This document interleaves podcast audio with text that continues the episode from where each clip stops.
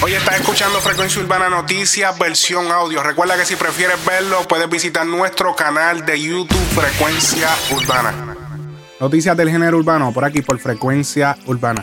Luego de que se estrenara Ganga Remix y todos los cantantes que supuestamente iban a salir en este remix, ninguno salieron, con excepción de Anuel. Únicamente salió Brian Myers junto a Anuel AA. Mike Towers estrenó su versión, en la cual dijo alguna de las siguientes líneas. Vamos a escuchar.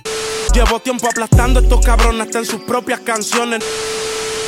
Nunca me va a sorprender que algún cantante me traicione. Ustedes sigan mendigando y fui Turing buscando. Yo filmaré nuevos talentos como Farro en Carbon. Entonces todos nos pusimos en los zapatos de Brian Myers y como que, wow, espérate, esto sí, si yo escucho esto, yo me sentiría como que atacado. Pues en una reciente entrevista a Mike Towers le preguntaron acerca de qué sucedió, por qué no salió en Ganga Remix. Ganga Remix, ¿qué pasó? Que salió con Anuel la versión que es oficial, entre comillas. Pues eso fue lo que pasó, entiende que el pana esa era su estrategia. Ellos arreglaron y querían hacer esa versión, pero yo sinceramente como que vi que iban a hacer más versiones y dije, espérate, espérate. Lo mío si no es oficial, pues yo me voy a mover por mi lado, ¿entiendes? Y llego en jet le llego donde todo el mundo va a estar. Pero así fue, ¿entiendes? Los fanáticos... ¿Cómo fue la invitación de Brian? ¿Cómo fue? Ya, Brian, entiende, él se lleva conmigo bien, se llevaba conmigo bien, no, no puedo decir como que ah, pasó, pasó un revolú, simplemente que, a mí no me gustó como que, se diera así porque no me lo dieron a mí, me lo dieron a mi equipo, así mismo yo dije, yo dije, ah, pues saben qué, dile que, que yo no voy a salir en esa canción y y ya, yo tiro mi versión, yo la puse a valer. Entiendo que si me voy solo tengo que poner la valer y así fue. Bueno, yo creo que no veremos una colaboración entre Mike Towers y Brian Myers en un rato. Así que continuemos. También habló de su siguiente álbum y el nombre que le pondrá. Vamos a ver. Una cosa, eh, eh, viene un disco tuyo, un EP. Háblanos sobre el proceso, cuándo sale. Pues el proceso, como te explico, yo soy una persona que va a diario al estudio y, el proceso es escoger. El problema mío es escoger las canciones que, que voy a sacar y y ya es tiempo, dijimos, para ti, ya hora de que los fanáticos se, tengan su pieza de colección con, con el Mike Tower de ahora, ¿entiendes? El, disco se va a llamar Easy Money Baby porque, uno, porque es como que inspirado por las mujeres que se buscan lo suyo, que, que trabajan por lo de ellas, y dos, porque Easy Money es darle en blanco, es los temas que van a dar a matar. Oye, ya que estamos hablando de Ganga Remix, los fanáticos le preguntaron a Noriel, oye, ¿por qué no has tirado un Ganga Remix? ¿Lo vas a tirar? O sea, este es el nuevo ombligo, todo el mundo tiene su Ganga Remix, ¿por qué no tenemos uno tuyo? Chequense lo que respondió. Porque no... Eso de estar grabando en tema que, a uno no le inviten y haciendo versiones de que por, por hacerla, eso a mí no me gusta. A ver que la quiera hacer que la haga, pero yo no. Hoy hace poco salieron unos rumores y lo comentamos en nuestra cuenta de Twitter y era el remix de la canción Easy. Hoy se confirmó con esta siguiente publicación de Osuna en donde sale cantando su parte de Easy Remix, la canción de Jay Cortez de su álbum Famous, el cual ya ha tenido varios platinos en algunos países. Easy, no la ponga tan difícil, que esto es easy, esto es fácil. El role me dijo a tiempo de perreo la cata, la máquina, el bellaqueo. Jay Cortez también publicó una foto de lo que parece ser el set de grabación de esta canción. Hoy el dominio, además de hacer su propio ganga remix en el cual le tira al autor del tema, diablo, qué duro está eso. Está es épico. Las cosas que hace el dominio son épicas. Le haces un remix a la canción del tipo y le tiras al tipo. Wow, eso está bien. La misma se llama Codeine Gang, pero como les iba diciendo hace unos días, el dominio publica los papeles, lo que se dice en la calle, los papeles de cada persona o del caso, la declaración del caso de Anuel, del caso que él tuvo en el 2016, en el cual se le ocuparon armas de fuego, drogas y etcétera, en el cual tuvo dos años preso y todos conocemos la historia, pero según el dominio, él publica los papeles de Chota, los papeles de, informante o de o la prueba de que su supuestamente Anuel choteó. Debajo de la foto del documento, el dominio dice chota y con papel, el pana de Tekashi real hasta en los papeles. Para los que no saben inglés, ahí dice que el tetón declaró que andaba en el carro con fulano y perencejo y que él afirmara que estaba ahí con las pistolas pero no eran de él. En la calle a eso se le llama barbulero. No fui yo, pero los panas míos sí. Canto de chota, que clase jodedor. Ok, ok, wey, wey, wey, wey. Espérate, espérate, espérate, espérate, espérate. O sea que, o sea, esto es súper, esto es un súper descubrimiento. O sea, Dominio acaba de publicar los papeles de Chota de Anuel. Wow, ¿qué está pasando? Pero suerte que yo dije, diablo, déjame leer esos papeles. Yo primero leí el caption y después déjame, diablo, déjame leer esos papeles. Estoy ansioso por leer estos papeles y saber lo que dice. El documento empieza con el título de Estipulaciones de Hechos, en conjunto con el sometimiento y el acompañamiento de esta súplica y decomiso. En este caso, los Estados Unidos de América y el defendido, Emanuel Gamay Santiago, a.k.a. Anuel, están de acuerdo que los siguientes considerandos proveen la verdad y un resumen acertado de los factores que llevaron al defendido a aceptar su responsabilidad criminal por la violación del 18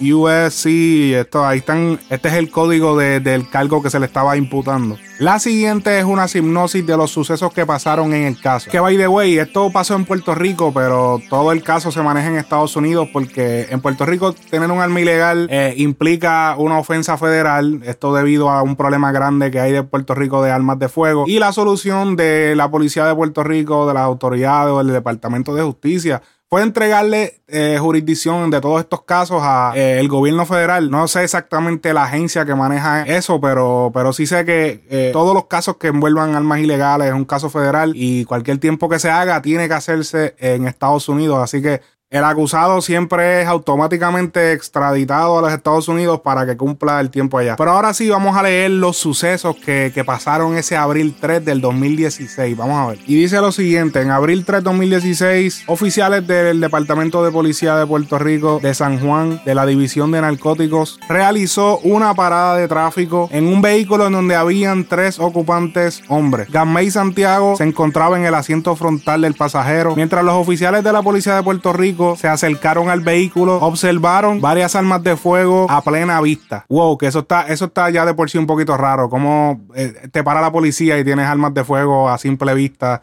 Oh, no, entiendo, pero vamos a seguir leyendo. Todos los tres ocupantes fueron puestos bajo arresto. Una búsqueda en el vehículo reveló una pistola Glock 30 calibre 45 y ahí dice el, serial number y todo eso. Encontraron otra Glock modelo 30 9 milímetros. Encontraron también eh, una 40 Glock también. Ahí dicen el modelo de serie y cuatro cargadores con 94 balas. O sea, todas eran pistolas que no, no sé, a simple vista, sigo preguntándome cómo diablos te para la policía y tienes pistolas o sea, que puedes esconder, las tienes a simple vista. No entiendo, pero quizá lo hicieron.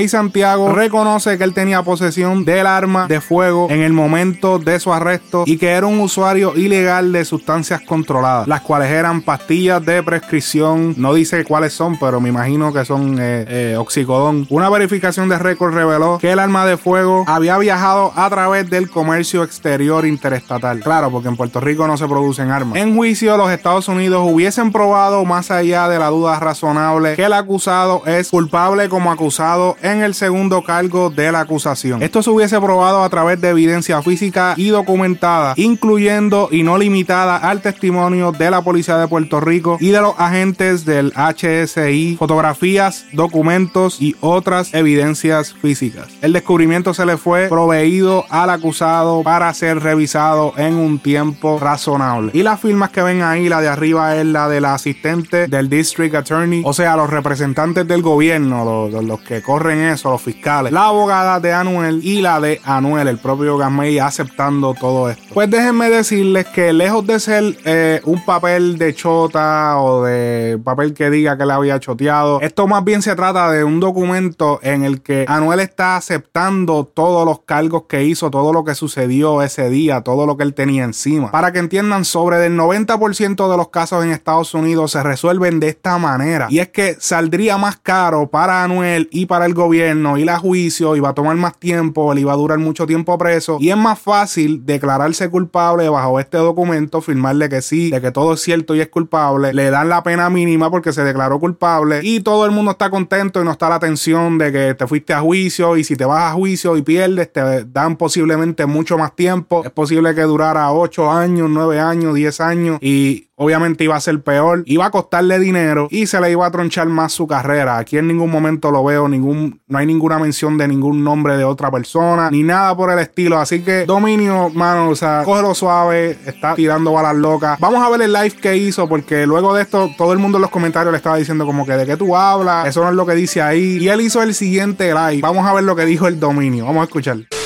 Entonces, para toda esa gente que están hablando mierda, una mierda que no, uh, porque son ciegos, no hay por ciego el que no quiere ver, en verdad. Y lo que estábamos viendo es, lo que están viendo en sus caras es, ahí no dice que él dijo, ahí dice que él firmó, que lo que dice ahí es verdad y que yo lo acepto, que soy culpable y todos los que andan conmigo son culpables también. Dicen que la policía pues paró un carro, que habían tantos individuos, que ellos vieron unas pistolas de lejos y que pues automáticamente tú declaras, tú haces una declaración automáticamente. Un ejemplo, si ahí me cogen con dos panas míos, si yo digo que yo acepto que ahí habían pistolas, yo, pues yo estoy diciendo que ellos también, ¿entiendes? Automáticamente tú aceptas tú y tú te haces culpable, tú haces culpable a los demás que están en tu caso, ¿me entiendes? Entonces, ¿qué pasa? Ya ahí, si un abogado no mejor te podía sacar, porque para, para, explicarle también a todos estos chamaquitos que se la quieren vivir por ahí, ¿me entiendes? El día que los cojan,